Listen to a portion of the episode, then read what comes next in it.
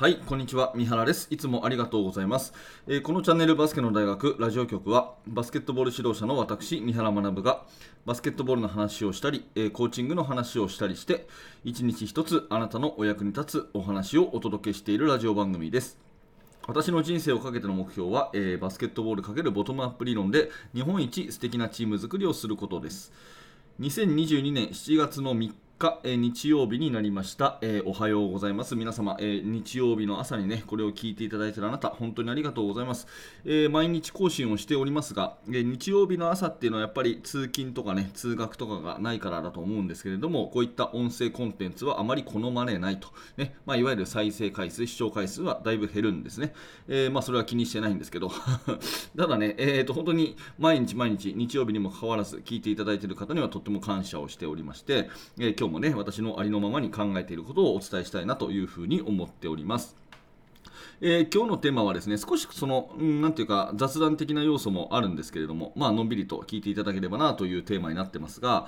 えー、早慶戦に学ぶスポーツの魅力ということで、えー、私の結論としてスポーツの魅力最大の魅力って何かっていうと昔から変わらないものと。えーねえー、私の思うスポーツ最大の魅力っていうのは昔から変わらないものであるというところになります。えー、ぜひですね、えー、のんびりと最後までお付き合いください。えー、本題に入る前にお知らせを2ついたします。1つ目は無料のメルマガ講座です。えーバスケの大学ではですね指導者の方のお役に立てるようにということで、えー、無料のメルマガ講座をやっております。えー、でこちらの方はですねあの2日に1度バスケットボールのいろんな指導法についての学びになるようなメールを直接あなたにお届けするサービスになってまして、もちろん完全無料で行っております。もしよかったらですね、下の説明欄からメールマガの登録をよろしくお願いいたします。えー、もう一つは YouTube メンバーシップのお話です。えーと、メンバーシップの方ではですねうんとこちらの方ではあまり出せないような、えー、具体的な話というか私の実体験に基づくチーム作りについての話をですね、えー、週に2本大体30分ぐらいの音声講義にして配信しております。え興味関心のある方は下の説明欄から、え YouTube メンバーシップの方も覗いてみてください、え指導者の方にはおすすめの内容となっております。よろしくお願いいたします。さて、えー、今日の本題の早慶戦に学ぶスポーツの魅力ということなんですけれども、えー、前段階から丁寧にお話しますね。昨日7月2日、えー、2022年7月2日はですね、えー、早稲田大学と慶應義塾大学のそれぞれのね、えー、バスケットボール部の定期戦だったんですね。えまあ、いわゆる早慶戦ということで、えー、まあ、私もね、え早稲田大学を出身なので、えー、そんな話がとても思い入れがあるというところも含めておお付き合いいただければと思うんですけども、まあ、この早慶戦というのはですね非常にこうあのうん、まあ、学生も熱が入っていてですね、えー、これはもう負けられない戦いということでもう人生の中でも非常にこう、ね、ハイライトになるようなそういう試合に毎回なるわけですね。はい、で今回で第80回大会ということでですね確か私がうん学生だった頃が60回だったたのか？そうですね。60回大会で記念大会だっていうようなことで私早稲田のマネージャーでしたのでなんかいつもとちょっと違ったね、えー、イベントをやろうっていうようなことでいろいろと OB の方と、えー、いろんなことをさせていただいた記憶があるのであれが60回で今回が80回ということでいやもうすごいな、時間が経つの早いななんて思いました。で、本当は見に行きたかったんですけど、私はね、えー、どうしても外せない仕事がちょうど同じ時間にありまして、えー、見に行くことはできなかったんですが、昨日の7月2日の土曜日の、えー、代々木第二体育館で行われたということですね。まあ、一応結果お伝えしておきますと、えー、男子戦、女子戦ともに早稲田大学の勝利ということですね。で男子戦についてはですね、あのー、まあ、ここ最近も、うん、ずっとこう競った試合が多くて、えー、拮抗する試合が多くてですね、えー、まあ、何勝何敗かっていうのがちょっと覚えてないんですが、あのー、ほとんどが40勝40敗ぐらいの感じが男子戦だと思うんですね。で女子戦の方はね、最近に早稲田大学がこう続けて勝ってるような状況だったというふうに記憶してますけれども、まあ、男子戦の方は特にね、競ることが多いという中で、えー、昨日は早稲田大学は119対77ということで、かなりハイスコアで勝ったということなんですよね。まあ、本当は見に行きたかったんですね。で、えー、っとまあ、今日の本題としてはここからなんですけれども、うんスポーツの魅力っていうところでですね、まあ、昨日もあのかなり多くの人があの、まあ、感染症の対策を最大限にした上でだと思うんですが、えー、代々木第2には集まったということで、まあ、いわゆる当日券はすべて完売ということだったそうなんですね。はい、で当然、その早慶戦になるとですね私もさっきからあの見に行きたかった、見に行きたかったって言ってますけどその両校の OB、OG の方っていうんですか、えー、卒業生がですねやっぱり心待ちにして楽しみにして年に1回、えー、せめて早慶戦は絶対見に行こうよみたいな雰囲気があってですねまあ卒業生がこうわっと集まるんですよね。で卒業生があって、えー、まあ、その後食事に行ってね、あの昔のあの楽しかった頃の話をするっていうのも含めて楽しみではあるんですがやっぱりその試合そのものが好きでいくっていうのは間違いないところなんですね。で私ふと考えた時にそのやっぱり自分が昔バスケットやってましたとで今でも見てるのが好きですとかね、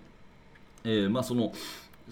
そういう人がやっぱりスポーツって多いじゃないですか。で特に学生スポーツ、大学スポーツの場合だったら、まあ、ことにさらにね、えー、早慶戦であればですね、そのやっぱり卒業生がこう見に行くと。この時は見に行くっていうそういう熱が多くてですね、えー、なんでそんなにこう、まあ、いわゆる飽きずに見て見てられるものなのかなっていうふうに考えた時にやっぱり昔のことを思い出しやすいからじゃないかなっていうのが一つの、ね、理由な気がするんですね。うんえー、他のことと比べた方が分かりやすいと思いますけどえー、例えば今これをあなたは YouTube とか、えー、ポッドキャストで聞いていただいてますよね。多分スマートフォンで聞いていただいてて、えー、何かしながらね歩きながらイヤホンで聞いてもらったりとかうーん車を運転しながら聞いてもらったりとかなんかそういう感じだと思うんですけどこれってじゃあ10年前に想像できましたかっていうと絶対できなかったと思うんですね。少なくとも私にはできなかった。こんなにスマートフォンが普及してもう10年前、2012年には当然スマートフォンもあれば、うんまあ、いわゆるインターネット、SNS っていうものも出てきてた頃だと思うんですけど、こんなにこう普及してるとは考えられなかったと思うんですね。うんまあ、さらにもう10年追加すると20年前私が学生で第60回大会の早慶戦ってやってた時はインターネットこそありましたけどこんなに個人がこう情報発信したりえー、お互いにこう双方向でねコミュニケーションをインターネット上で作れるでっていうそんな時代が来るなんて夢にも思ってなかったわけですよ。でこんなことっていうのはもううん世の中見渡す限りしょっちゅうだと思うんですね。はい、あの教員の世界もだいぶこう教え方とかねそれこそインターネットを使った ICT 教育とか変わってきてますしもう多分普通の一般のビジネスってことを考えるとものすごくこう時代の変化って激しいですよね。うん、なのでそういうものが普通の世の中もうとにかく時代が変化が激しいとで答えなんてないと、ねえ今日昨日の答えが今日のですね正解とは限らないみたいなそういう時代の流れの速さの中でスポーツっていうのはいい意味で大して変わらないっていうところがやっぱり一つ魅力なんじゃないかなと思うんですね。うん、おそらくその早慶戦でも何でもそうですけどバスケットボールの試合を今日見ました。ね、今日のそのバスケットボールの試合がありますと。で変な話、これがですねみあの昔の人が何十年も前の人がタイムマシンに乗ってですね、えー、とその